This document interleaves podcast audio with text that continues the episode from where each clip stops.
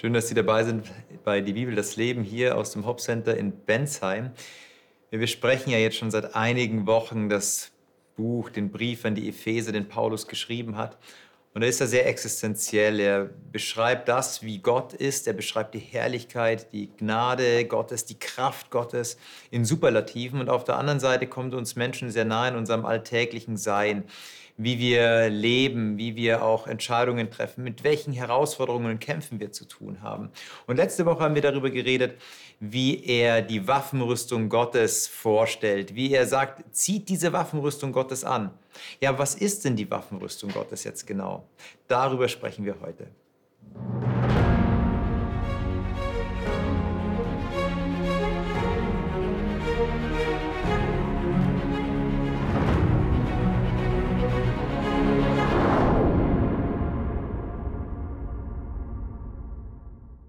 Ja, wir haben uns letzte Woche schon in dieser Runde so gesehen, haben schon über das ein oder andere gesprochen, auch über die Waffenrüstung. Schön, dass du da bist, Claudia. Herzlich willkommen. Danke, dass du Zeit mitgebracht hast. Auch Juliane, herzlich willkommen, dass du da bist und deine Gedanken mit einfließen lässt jetzt in diese Runde. Und das gleiche gilt auch für dich, Stefan. Ich bin gespannt, welche Dinge wir von dir heute hören.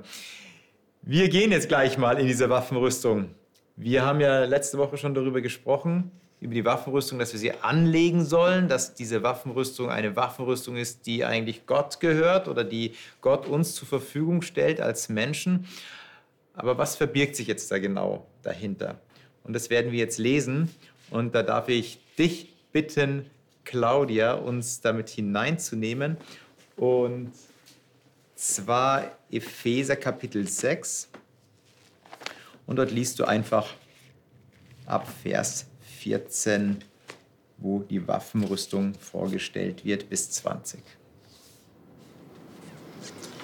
So steht nun fest, umgürtet an eure Lenden mit Wahrheit und angetan mit dem Panzer der Gerechtigkeit und an den Beinen gestiefelt, bereit einzutreten für das Evangelium des Friedens.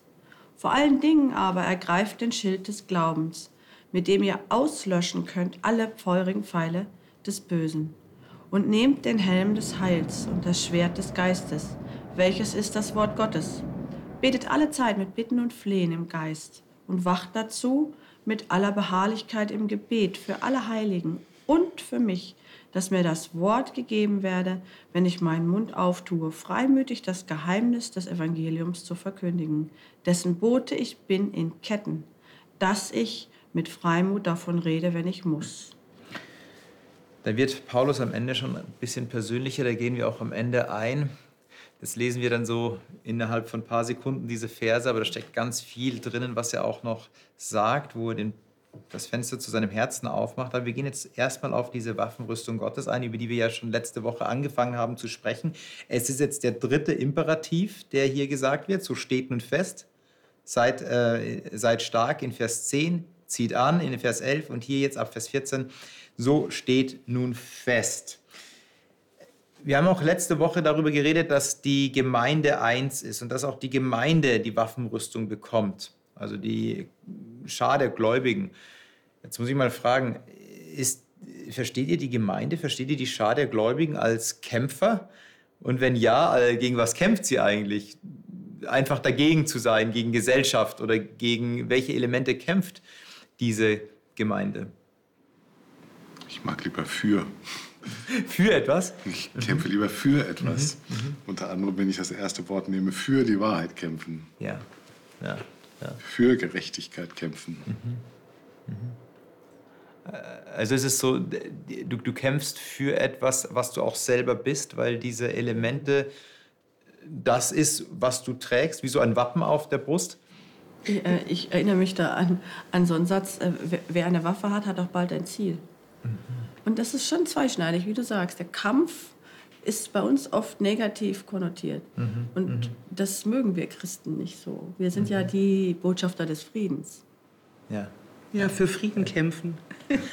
ist so widersprüchlich. Ist das paradox? Ne? Ja. Anscheinend nicht, sonst würde es ja nicht heißen, kämpft für den Frieden. Also es ist schwierig, den zu bekommen vielleicht, den mhm. Frieden. Also hier, die erste Aufforderung ist, steht nun fest. Ja.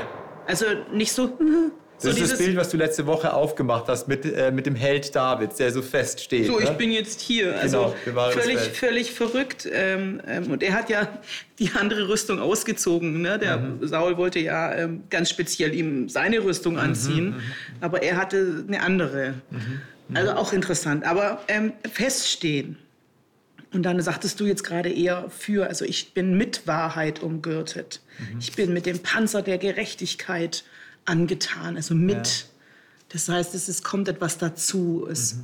Deswegen kann man auch stark sein, denke ich. Ja. Weil das in einem, also auf einem, um einen herum ist. Ja.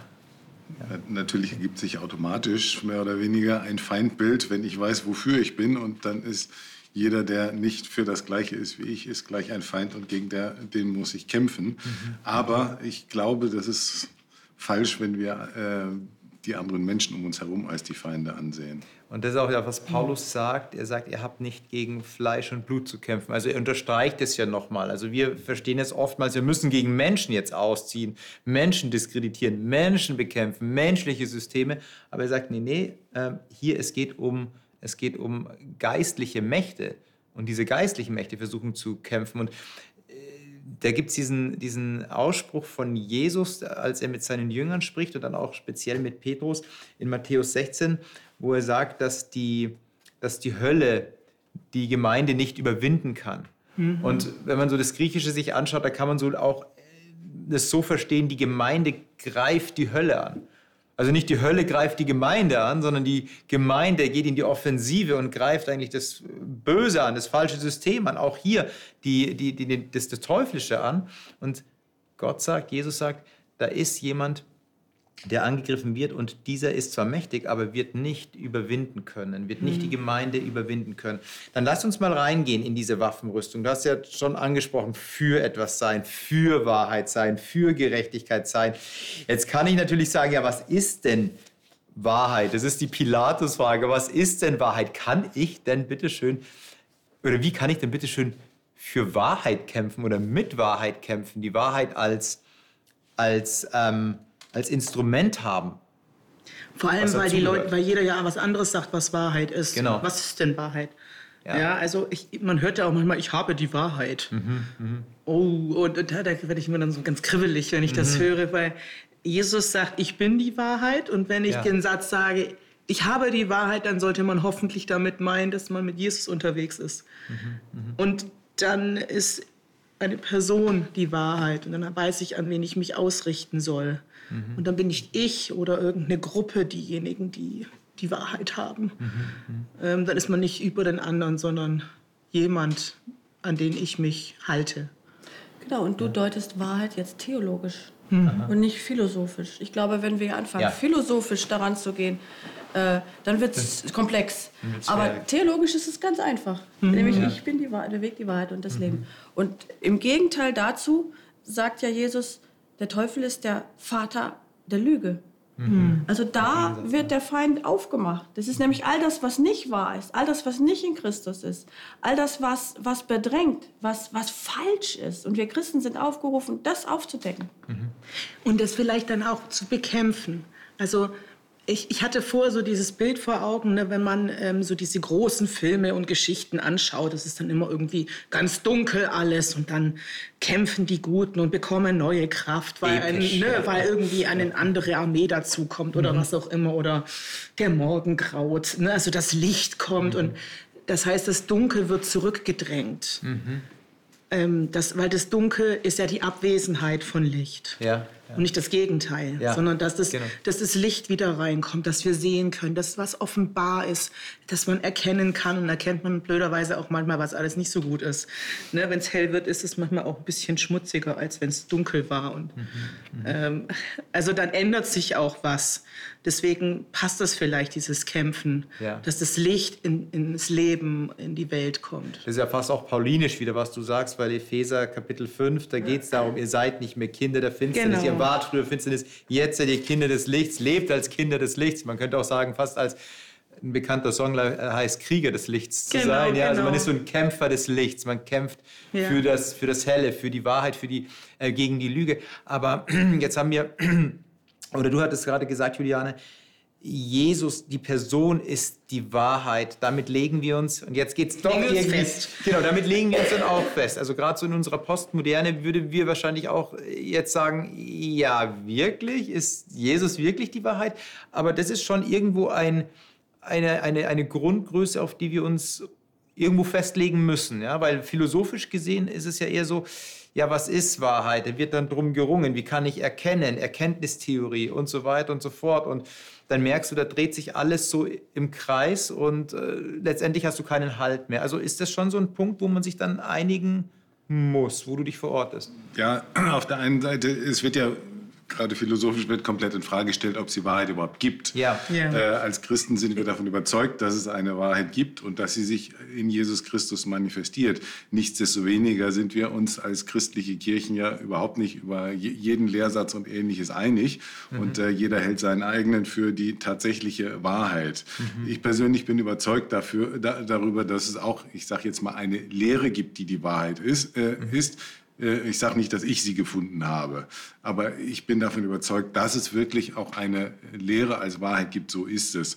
die sich zentral in Jesus Christus manifestiert, aber ähm, und, und dass es auch unsere Aufgabe ist, um diese Wahrheit zu ringen, Gott mhm. besser zu verstehen, mhm. das Gesamtkonstrukt besser zu verstehen, ohne an der Stelle dann zu sagen, äh, wenn du nicht auf der gleichen Wellenlänge wie ich bin, dann mhm weichst du von der Wahrheit ab. Ja, ja, ja, und ohne Offenbarung wird es auch schwierig. Ich verstehe die Philosophen, die eben nicht von einer äh, anderen Welt ausgehen wie wir Christen, mhm, mh, mh. sondern die sind in ihrem System und müssen dann mit der Logik da irgendwas erschließen.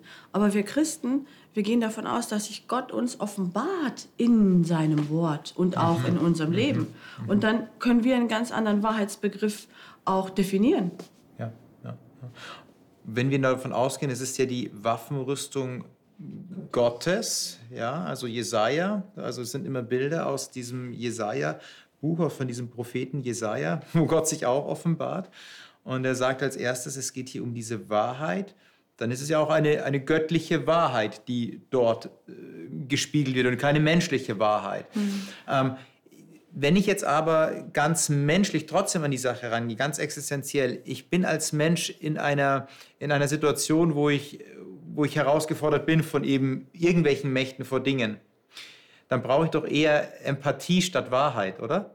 Also jemand, der mich tröstet, eher einer, der, der, der Seelsorge macht. Da ist doch nicht die Wahrheit so unbedingt das Erste, was ich bräuchte. Aber er beginnt hier ähm, steht fest und gürtet an euren Lenden mit Wahrheit. Ja, aber du willst ja nicht mit Lüge an was rangehen, deswegen, also mit was Falschem. Deswegen ist Wahrheit wahrscheinlich wirklich das Wichtigste, was es auch zusammenhält, also der Gürtel. Ne? Mhm, mhm. Weil, äh, wenn ich für was kämpfe, dann muss ich ja davon überzeugt sein. Da brauche ich keine Empathie erstmal. Nein, ich muss. Ja. Also, das ist, äh, denke ich, in der Wahrheit mit drin, dass ich was verstehe. Mhm dass ich was nachvollziehen kann. Aha, aha. Also äh, Empathie und nicht äh, Wahrheit, da denke ich an die Situation, schrecklicher Autounfall und derjenige sitzt da und du weißt genau, der wird es nicht überleben und äh, sagst du ihm, es wird alles gut. Ja, mhm. das ist vielleicht empathisch, ist aber nicht die Wahrheit. Ja. Und je, je nachdem, in mhm. was für einer Situation der Mensch da tatsächlich ist, kann es sein, dass du ihm was Gutes tust, damit, dass du ihm die Wahrheit vorenthältst. Kann aber auch sein, ne, dass du damit völlig falsch liegst und dass es für diesen Menschen an der Situation tatsächlich wichtig gewesen wäre, die Wahrheit zu erfahren, auch wenn ja. sie hart ja. ist. Mhm. So, und äh, deswegen äh, denke ich, dass es schon äh, wichtig für unser Gesamtleben ist, genau nicht einer Lüge aufzusitzen, äh, sondern dass es bei unserem unserem gesamten Leben um die Wahrheit geht, dass es darum mhm. geht, dass wir herausfinden, was ist die Wahrheit für mhm. unser Leben. Mhm. So, natürlich gibt es ein paar Eckpunkte und ein paar Details. So, die, der wichtigste Eckpunkt ist für uns, die Wahrheit ist in Jesus Christus. Ob mhm. nun im Detail äh, dieses oder jenes so oder so verstanden wird, das sind andere Punkte. Mhm. Aber dass es im Prinzip erstmal um eine Wahrheit geht und nicht um eine Fiktion, das ist schon mal ganz entscheidend. Äh, Leute beruhigen, ja, es gibt einen Gott und nachher wird mhm. alles äh, gut und du wirst im Himmel. Ist aber nicht der Fall und das habe ich nur gemacht, um dich zu beruhigen. Das kann eigentlich auch nicht die Antwort sein. Mhm. Dann wäre es einfach nur dieses Opium des Volkes. Also du, genau. du, beruhigst, ja. Und äh, ja. das ist also, das hier aber Paulus hier als erstes sagt. Sein. Ja, genau, ja. genau. Ja. Ne, aber er, er, steht schon mal und sagt, das, das erste muss die Wahrheit sein. Da hängt alles dran. Da hängt die ganze Waffenrüstung dran. Also ein Gott, der wahrhaftig ist, einer, der aussieht, ein wahrhaftiger Kämpfer äh, der in Jesaja beschrieben wird. Also Wahrheit ist so das, das Erste.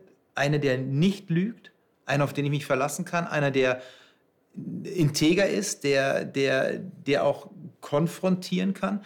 Das hat eine unglaubliche, unglaublich, ist eine unglaubliche Einladung zum Vertrauen, dass ich mich da auch fallen lassen kann oder auch weiß, ja, das, das trägt wirklich. Also was, was wäre das für eine Waffenrüstung, wo ich sagen müsste, wow, ist es jetzt ein echtes Schwert, was ich in der Hand habe, oder ist es doch nur diese, hm. dieses Plastikding? Und ich werde das herausfinden im Kampf. Oh Mist, es war doch das Plastikding. Und ich habe, oder ist, ist das Schild wirklich etwas, was, was, was diese feurigen hm. Pfeile auslöschen kann? Oh nein, es ist doch nur Pappmaché gewesen und das Feuer tut sein Übriges. Also das ist so die Grundvoraussetzung, wo alles hängt, an diesem Wahrheits, an diesem Wahrheitsgurt, wie es hier beschrieben ja, wird. Ja, aber wenn, wenn ich das nicht glauben kann, dann, dann kann ich auch nicht treu sein. Wenn ich einen Mann hm. habe und der sagt mir, ich mache nichts, ich habe nichts mit anderen Frauen und ich mhm. weiß genau mhm. oder ich mhm. vermute, mh, hm, ob das so wahr ist, ja. wie kann ich dann treu sein? Ja. Also Wahrheit ist die Grundvoraussetzung für eine Beziehung. Ja, ja. Die Ebene, die Basis. Und jetzt sagt er aber noch, es ist Gerechtigkeit. Gerechtigkeit, oh, muss man fast auch wieder aufmachen. Kurz, was, was ist Gerechtigkeit? Wie versteht ihr Gerechtigkeit? Vor allem auch das Biblische. Also ich dachte vorher, so was ist Gerechtigkeit, aber er hat uns gerecht gemacht. Mhm. Und deswegen können wir jetzt gerecht sein. Mhm. Also auch mhm. in den Dingen, dann wissen wir was. Und da ist das Wort richtig mit drin. Ja, so Recht. Ja, ja, Recht sprechen. Das heißt, er hat uns gerecht gesprochen. Es ist alles erledigt. Und jetzt sind wir dazu aufgefordert, dasselbe zu tun. Mhm. Mhm. Und das ist ein Panzer. Mhm. Also wir, es ist, mhm. niemand kann mehr sagen, äh, was bist du für einer? Wer guckt mhm. dich an? Ja. Sondern ich bin gerecht gemacht worden und jetzt kann ich für die Gerechtigkeit auch einstehen, mhm. weil das ist äh, offenbar auch wieder ein Geschenk. Mhm. Es schützt auch, ja, also Gerechtigkeit, der als Schutz hier beschrieben wird an den Beinen gestiefelt für den, für, für, das, für den Frieden einzutreten, für das Evangelium des Friedens. Da muss ich ganz ehrlich sagen, da stolper ich immer wieder drüber, wenn ich das lese, weil ich höre so im, im, in, meinem, in meinem inneren Ohr so, die Soldaten, die marschieren, ja, und jetzt treten sie ein und wir kämpfen für das Gute. Das hattest du gesagt, Juliane, wir kämpfen für das Gute. Wir treten ein für den Frieden. Wir, wir benutzen Waffen, damit wir Frieden schaffen können was ist dann, wie ist, wie ist das einzuordnen? Evangelium des Friedens und dafür einzutreten. Wir brauchen ja nicht weit zu gucken, äh, um festzustellen, äh, jahrelang haben wir in Deutschland gesagt, äh, wir wollen weniger Waffen, wir wollen friedlicher und so weiter sein. Da braucht ja nur ein Aggressor sein. Wir stellen fest, es funktioniert einfach nicht mehr. Ja. An ein paar Stellen bleibt uns tatsächlich nichts anderes als Kampf äh, übrig, selbst wenn das Ziel Frieden ist. Mhm. Mhm. Traurig, aber wahr. Ich denke auch, dass wir neutral nicht wirklich sein können. Mhm. Weil wenn ich, wenn ich sage, ich bin neutral wie die neutralen Länder, ich sage jetzt nicht, ähm, ja, mhm. dann, dann habe ich auch eine Entscheidung getroffen, mich mhm. nicht einzumischen. Mhm. Ob es jetzt gerecht ist oder nicht. Ja. Ja. Und, und ja. Wie, wie geht ihr denn mit der Spannung um, dass Jesus selber sagt, er ist nicht gekommen, Frieden zu bringen, sondern das Schwert? Das ist so die eine Seite, die er sagt. Und auf der anderen Seite sagt er in Matthäus 5 in den Seligpreisungen, ihr sollt Friedenstifter sein, weil die Friedenstifter sind die, die werden äh, Kinder des Vaters sein, werden Kinder Gottes genannt werden. Also auf der einen Seite sagt er, ich bin gekommen, dass deine Entzweiung stattfindet. Ich bin gekommen, das Schwert zu bringen, nicht den Frieden. Und auf der anderen Seite sind wir aber jetzt die, diejenigen, die Frieden stiften sollen? Ist es ein Puzzleteil, was man erstmal so mit dem, mit dem Hammer zusammenklopfen muss oder passt es doch irgendwie irgendwo zusammen? Ich meine, in der eigenen deutschen Vergangenheit, es musste was passieren, dass diese Grenze nicht mehr da ist. Mhm. Man, man, musste Grenzen niederreißen, man musste Hammer nehmen, man musste Minen mhm. ausbuddeln. Also das ist ja auch jetzt nichts, wo man sagt, oh, lasst uns eine Mine ausbuddeln. Ja, ja, ja, ja es ja. ist schon so, äh, da müssen wir jetzt mit einem gewissen Gerät dran. Ähm, es, um, um Grenzen oder, oder, oder Gefängnisse zu entfernen, muss man manchmal draufhauen. Es ist nichts harmloses. ähm, es ist leider nichts harmloses. Und ich, ich, ich finde es manchmal so bemerkenswert, ähm, wie das zusammenpasst, weil er hat ja auch, also Jesus hat ja sich eine Peitsche gebastelt, mhm, mhm hat sich ja offenbar was ausgesucht. Ähm, als er gesehen hat, was da im Tempel abgeht, dachte, hat, ist wütend geworden. Mhm, und hat, also das finde ich immer so ein verrücktes Bild. Jesus wird richtig wütend und nimmt sich dann irgendwas und bastelt sich eine Peitsche und guckt, ob das auch schön schlackert. Oder wie nennt sich das so? Ne, so Indiana Jones, Wort, ja. Indiana Jones mäßig, so zack, zack. Und der ist dann durch den Tempel gerannt und hat gesagt, raus mit euch. Und da sagt, wir hatten es in der Sendung äh, vor, vor einigen Wochen, wo die Jünger dann sogar sagen müssen, der, Jesus ist da so intensiv, der, der trifft nur ein Psalmwort zu, der Eifer yeah. um dein Haus frisst mich auf. Also da ist ja auch so dieser Vorangehen, fast aggressiv, ja. Also Aggressio ist ja kein, kein, kein schlechtes Wort, sondern es ist ein Vorangehen, wenn man es so übersetzt. Ähm, also es ist nicht harmlos für das Evangelium zu leben oder auch mit dem Sonst Evangelium. müssten wir keine Waffenrüstung also, haben. Wenn wir für die Wahrheit, für Gerechtigkeit eintreten, dann ist es nicht immer, dass es friedlich ist. Natürlich stehen wir dann in der Gefahr, äh, meine Version der Wahrheit als das Nonplusultra zu yeah. nehmen und mhm. dann sind wir im Mittelalter in den Kreuzzügen und ja, äh, genau. ja, dann ja, werden den anderen die Köpfe eingehauen. Mhm. Äh, halte ich nicht für die richtige Variante, aber ähm, ganz ignorieren können wir es auch nicht, dass es an ein paar Stellen manchmal deutlicher notwendig ist, für die richtigen Werte einzustehen. Und man kann ja ein Schwert auf zweierlei Arten nutzen. Also es gibt die ja. aggressive Nutzung, ich überfalle ein Land oder eine Person, ja. oder es gibt die defensive Nutzung. Mhm. Das, das heißt, ich verteidige mich. Ja. Wenn nämlich der Feind bewaffnet ist, wovon wir ausgehen können, dann brauchen wir Christen eine Verteidigung. Mhm. Und dazu brauchen wir ein Schwert und nicht ein Taschenmesser. Das Schwert, das kommt gleich, da reden wir gleich darüber. Weil das ist ja, ey, das Schwert ist schon nochmal auch so eine... manche Leute widersprechen. Mit so Stift, Taschenmesser kann man alles machen. Kann man, Aber wir haben hier zuerst noch, bevor das Schwert kommt, das Schild des Glaubens, äh, mit dem die feurigen Pfeile auszulöschen sind. Inwieweit erlebt ihr den Glaube als etwas, hinter dem ich mich verstecke? Also so, oh, ich sehe den Feind nicht, ja? Oder ist es doch nur ein Schutz? Naja, also wie so ein Verstecken. Also wenn ich den Schild hinhänge, dann sage ich, okay, da kommt die Pfeile her, dann mache ich so. Mhm. Wenn sie von da kommen, mache ich so. Dann verstecke ich mich ja nicht. Dann sage ich hier, ich schütze mich. Mhm. Dann weiß ich ja, woher es kommt. Und, und, wie erlebt ihr das dann aber in eurem Leben? Also die, die, die Waffenrüstung muss ja auch im Alltag irgendwie funktionieren. Ja? Das ist zwar ein Bild, aber die darf auch in den Alltag gebracht werden. Wie wie erlebt ihr euren Glauben, dass ihr merkt, da kommen die Pfeile von dort oder von dort oder von dort und ich weiß, das Schild hinzuhalten, ich weiß meinen Glauben dahin zu halten und ich kann mich schützen. Also inwieweit schützt euch dieses Schild? Inwieweit schützt euch dieser Glaube? Also nicht, nicht immer ist es gleich leicht, aber äh, in äh, schwierigen Lebenssituationen äh, hilft mir der Glaube durchaus zu sagen, okay, ich weiß, dass Gott mich bewahrt. Mhm. Und ich muss vor dieser Situation keine Angst haben. Und äh, wir hatten ja letzte Woche über, über das Thema Krisen gesprochen. Und äh, es kann mir in einer Krise durchaus helfen, ohne zu wissen, wie ich aus dieser Krise herauskomme. Einfach die Feststellung, ich weiß, ich bin in Gott geborgen, unabhängig von dem, wie der Alltag sich hier auf dieser Erde dann gestaltet.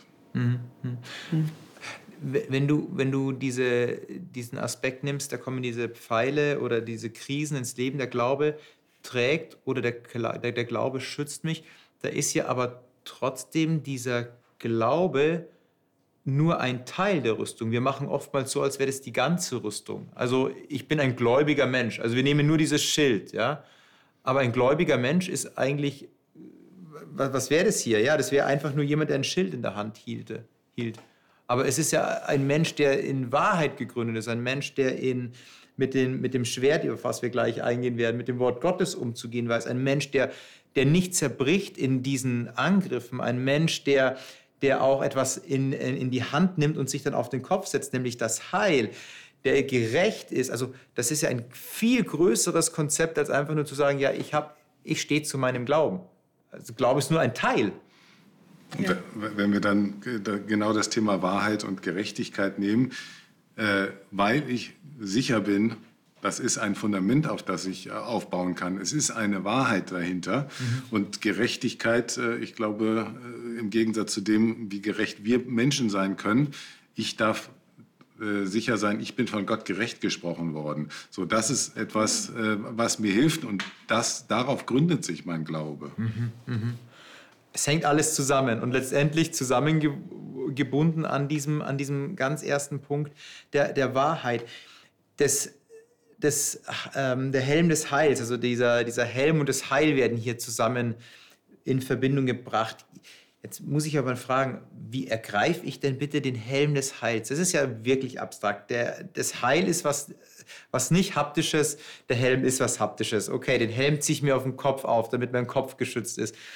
Aber inwieweit ergreife ich das Heil und nehme das und jetzt übertragen, kann mir das warum, warum auf den Kopf setzen? Warum ist es der Helm? Weil man mit dem Kopf denkt.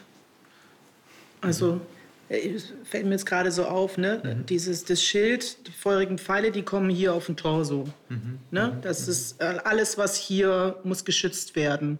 Alle Organe, mein Herz, ähm, mhm. meine Lunge. Das ist also das, das Leben und hier unser Denken und das Heil. Wir sind, wir sind heil geworden. Er, er hat uns heil gemacht. Mhm. Also nicht nur wir sind gerettet ähm, oder gerecht, sondern wir sind auch Heil. Wir sind in seinem Heil. Und Heilsgewissheit. Ja, das, ja das, das ist auch Wissen. Ne? Große Wort. Das hat wieder, ja. Wissen und Heil, das hat miteinander zu tun. Das ist, ja. Heil ist ein Konzept. Und das müssen wir verstehen. Heil ist nicht ein Gefühl im Bauch irgendwo Aha. oder ähm, eine fromme Idee. Heil ist etwas, was Gott uns hier in dieser Bibel mitgeteilt hat. Und das müssen wir vom Kopf her aufnehmen. Und ich glaube, das soll dieser Helm verdeutlichen das ist ja ein schönes Bild, was ihr aufmacht und gleichzeitig, wahrscheinlich jetzt unbewusst, habt ihr den Finger in der wunden Stelle unserer, unseres ganzen Lebens, nämlich wir leben ja häufig als Menschen in unseren eigenen Erzählungen und in unseren Glaubenssätzen und wie wir sind und äh, wie wir wie wir schon gescheitert sind und dass wir wieder scheitern werden und in diesen abstrusen Dingen. Und wenn jetzt dieses, was du gesagt hast, Juliane, wie ich mir dieses Heil auf den Kopf setze oder die Gewissheit habe, ich nehme dieses Heil in Anspruch, dann müssen ja diese inneren Dialoge zur Ruhe kommen, ja. wahrscheinlich auch in mir. Das ist ja ein großer also, Schutz. Ja. Ne? Also ist es, das ist ein ganz wichtiger Teil. Wir machen manchmal die Gedanken so klein. Ja. ja? Ähm, und ich glaube, sie sind auch, also dass das Herz wichtiger ist. Mhm. Ja, der Weg vom Hirn zum Herzen kann ein sehr, sehr langer sein und andersrum geht es meistens schneller. Mhm.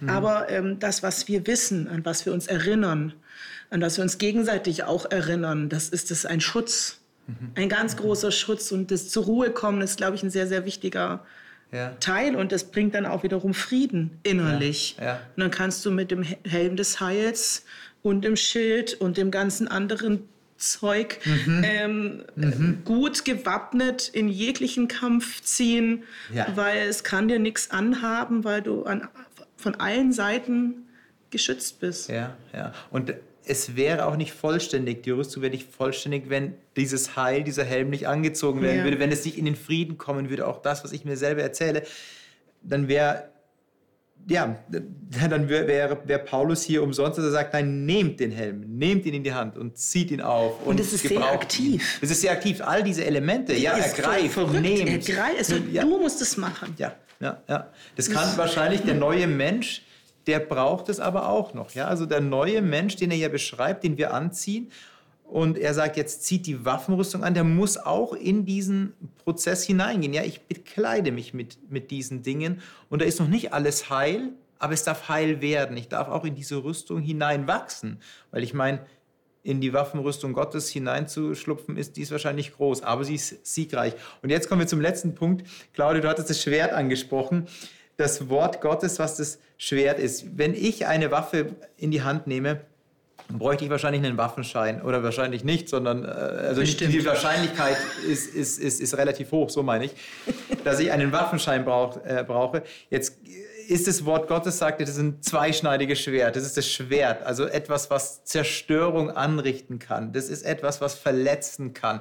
Wie gehe ich denn bitte mit dem Wort Gottes um, richtig um, dass ich das wirklich als Schwert benutze, wie es hier Paulus sagt? Weil ich kann alles kurz und klein schlagen damit. Alles. Also relativ klar, es ist eine Offensivwaffe. Mhm. Äh, mit anderen Worten, im Gegensatz zu den anderen, die, wo ich mehr den Eindruck habe, es geht um mich selber dabei. Ich darf äh, mich sicher fühlen, ich darf den Glauben annehmen und so weiter. Ist Offensivwaffe etwas, wo ich mit nach draußen gehen kann mhm. letztendlich und äh, ja, Evangelium verkünden, um es mal so zu sagen. Klar, äh, die Art, wie ich es mache, kann wie ein Schwert wirken. Ich kann es aber einladend machen. Aber let letztendlich ist für mich äh, etwas der Punkt, mit dem ich nach draußen gehen kann. Mhm. Mhm. Mhm. Also Jesus ähm, nimmt ja, also mir ist direkt jetzt die Versuchung von Jesu, mhm. Jesus aufgefallen, mhm. der ja auch mit dem Wort sich gewehrt hat. Ne? Er, es wurde ihm was entgegengeworfen. Hier, zeig mal, wer du bist. Hier kannst du doch mal machen. Und dann ist er mit dem Wort Gottes gekommen, hat es dagegen gesetzt. Dann kam von der anderen Seite ein Gotteswort und er hat mhm. gesagt, nee, nee, aber das nicht alleine, sondern das und das musst du auch noch mhm. bedenken. Mhm. Das heißt, er kannte sich aus. Er kan sich, kannte sich mit diesem Schwert aus. Er konnte es nehmen, um zu parieren mhm. und abzuhalten und gleichzeitig auch einen Angriff zu machen. Was machst du hier eigentlich? Mhm. Nimmst, das, nimmst das Wort Gottes ähm, in den Mund und nimmst es und verdrehst es dabei? Du alter Lügner. Mhm. Ja, also mhm. ähm, mhm. das ist so, es ist auf der einen Seite abwehrend gewesen, aber auch so, du, so ja. nicht, mein Freund. Ja. Also es ist, es ist ein, ja, ein aktives Tun auch, das dagegen zu setzen. Ja. Steckt aber auch eine Gefahr drin, wenn ich das als Mensch mache, dass ich so sage, ja, aber der Herr hat mir gezeigt, ja, der hier, ich nehme einen Bibeltext einfach aus dem Kontext und ja, sage so und so das, und so. Eben, deswegen sagt genau. Jesus ja, aber mhm. du musst den ganzen, das ganze andere auch noch mit angucken. Ja, also und es ist das Schwert des Geistes. Ja, ja. Also er nennt ja, er sagt ja an einer Stelle, ich bin froh, dass ich gehe, weil dann kommt jetzt der Geist. Ja. Was ja, ich auch ja. cool finde, ja, mhm. weil da kommt noch was Größeres. Mhm. Etwas, was euch ausrüstet, was euch an alles erinnert, was ich gesagt habe alles und durch ihn alle Wahrheit leiten wird. Also das ähm, ist, ist es wirklich, da fehlt nichts, es ist alles. Und er gibt uns alles. Und weil es genau dieses Schwert des Geistes ist, was er hier sagt, Schwert des Geistes, welches ist das Wort Gottes? Dieser Aspekt der Verheißung, den Jesus ja sagt, es ist der Tröster. Er wird euch an alles erinnern. Also das Schwert, wenn ich das jetzt mal so ja. übertragen darf, es darf erinnern, ja, es darf auch mal so sagen, so und so ist es, aber es darf auch trösten. Ja. Ein Schwert darf auch äh, ja, nicht, nicht, nur Blut vergießen. Und trennen. Und trennen. Also ich trennen, glaube, genau. das ist ganz wichtig. Und nicht nur Mark und Bein, sondern Wahrheit von Lüge. Das ist wieder mhm. das, was wir am Anfang hatten. Ohne die Bibel wüssten wir doch das alles gar nicht. Erlösungsplan, keine Ahnung. Wir mhm. wüssten nicht, was gut ist, was richtig ist, wo wir, warum wir hier sind, wozu wir hier sind. Mhm. Und die Bibel trennt dieses falsche Lügenkonzept von, von der Welt Gottes. Mhm. Und die mhm. gibt uns diese Unterscheidungskraft zwischen richtig und falsch, zwischen gut und böse. Mhm. Da geht es um Moral. Und bei Moral ja. sind wir ganz schnell bei der Ewigkeit. Ja, ja, ja. Diese, diese Waffenrüstung von, von Gott oder von, von, von, von Jesaja, die Gott trägt, der siegreiche Erlöser, die hatte interessanterweise keinen, es ist, es ist auch nicht auf Rückzug ausgelegt. Also da gibt es keinen hm, Rückenpanzer. Genau, genau. Also da gibt es keinen so, ich, ich laufe jetzt da weg und fliehe vor dem Feind, sondern die ist immer darauf ausgelegt, auch mutig voranzugehen, um sich zu stellen, nicht wegzugehen. Du hattest letzte Woche, vorletzte Woche dieses Bild ja von David gegen Goliath aufgemacht. David, der auf den Riesen zuläuft. Hm. Das ist ja dort, das wird ja dort manifestiert, so dieses Bild, ja. Der, er läuft auf den Riesen zu, er läuft nicht weg. Jetzt hast du den Sohn Davids, der auch ja. nicht wegläuft. Und jetzt dürfen wir diese Waffenrüstung von diesem Sohn Davids haben, von Jesus Christus haben. Die ist auch nicht auf Rückzug ausgelegt. Aber jetzt gibt es einen Aspekt, der vielleicht ein bisschen runterfallen könnte, wenn wir wenn wir über die Waffenrüstung le äh, lesen, nämlich ja. Vers 18, genau. betet alle Zeit mit Bitten und Flehen im Geist. Da ist dieser Geist, der Geist kommt die ganze Zeit in genau. Epheser vor. Betet alle Zeit mit Bitten und Flehen im Geist und wacht dazu mit aller Beharrlichkeit im Gebet für alle Heiligen und für mich. Inwieweit ist denn Gebet eine Waffe? Oder kann Gebet nicht als Waffe verstanden werden? Und ist einfach nur ein Unterstützen des anderen, ja, ich denke an dich im Gebet. Also ich finde, wenn mir das Leute sagen, dass sie für mich beten, dann gibt mir das Kraft. Mhm. Weil Leute in Gedanken bei mir sind. Alleine das. Mhm. Und ähm, dieses ähm, Miteinander für etwas oder für jemanden einstehen. Und äh, die Physik dieser Welt ist so gemacht, dass wenn wir aneinander denken, dass es wirklich ähm, eine, eine, äh, eine Auswirkung hat. Mhm. Dass es was Besonderes ist. Mhm.